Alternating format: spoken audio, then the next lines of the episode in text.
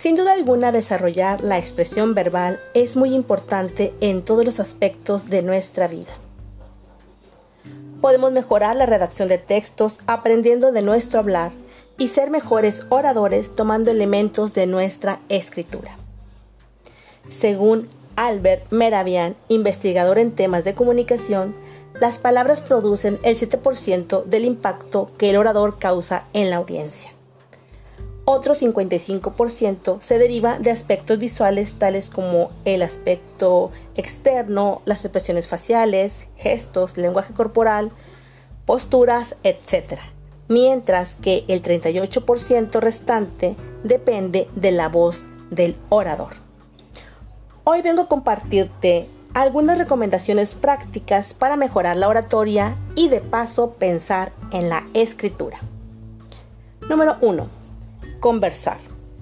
Tomar la iniciativa, comenzar una conversación impensada hasta la más irrelevante es un buen ejercicio. Número 2. Leer en voz alta. Practicar al menos 15 minutos diarios de lectura en voz alta. Practicar la respiración, la entonación, el ritmo, el estilo hablar solo. Sí, sé que se escucha un tanto ortodoxo, es decir, un poco loco, pero escucharse para ordenar ideas y aprender a convivir con nuestra voz. Muchas personas detestan su voz y por eso evitan hablar. Es la voz que tienes, úsala. Número 4. Exponer el cuerpo. No esconderlo en posturas cerradas, no estar a la defensiva. Mostrarse, porque el lenguaje corporal moldea nuestra identidad. Número 5. Respirar conscientemente. Sin duda alguna, la respiración es básica. Aprender a manejarla tiene dos ventajas principales en la oratoria.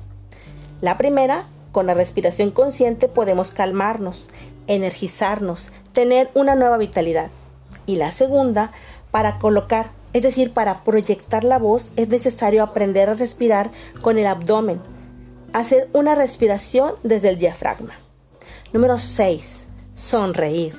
Todos preferimos acercarnos a las personas que sonríen, son a los primeros a los que preguntamos algo, es a quienes más escuchamos.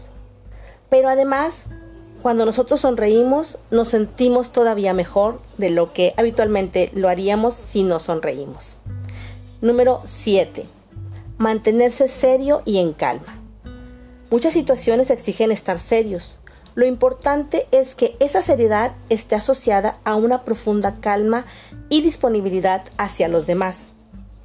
Se puede estar serio y sonreír por dentro. Los demás lo percibirán. Número 8. Enseñar a otros. Explicar pequeños temas, dar una clase de algo que manejamos, enseñar a tocar un instrumento, ayudar a otros a pensar sus disertaciones. Definitivamente enseñar, enseña. Número 9. Escuchar y empatizar. Se trata de una escucha perceptiva del otro.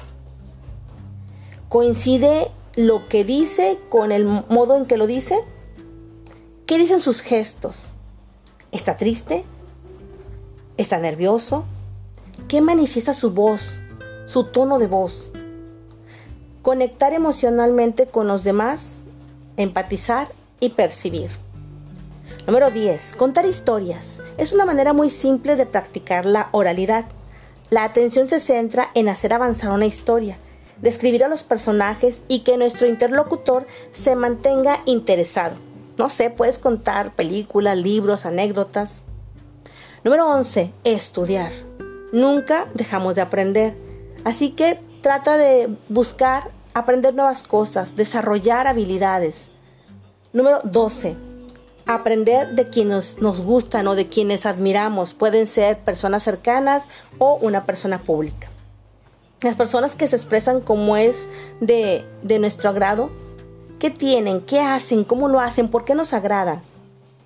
Pueden ser, como mencioné, personas cercanas o personas públicas y buscar qué podemos aprender de cada una de ellas. Número 13. Expresar positivamente. Manifestar los deseos y objetivos en forma positiva e imaginar detalladamente los logros esperados. en lugar de decir cosas negativas sobre nosotros y sobre los otros. Definitivamente, desarrollar la habilidad para expresarnos oralmente nos lleva a buscar un crecimiento integral en la forma en que nos comunicamos y por tanto en la búsqueda de desarrollo personal. Así que, manos a la obra y mucho éxito.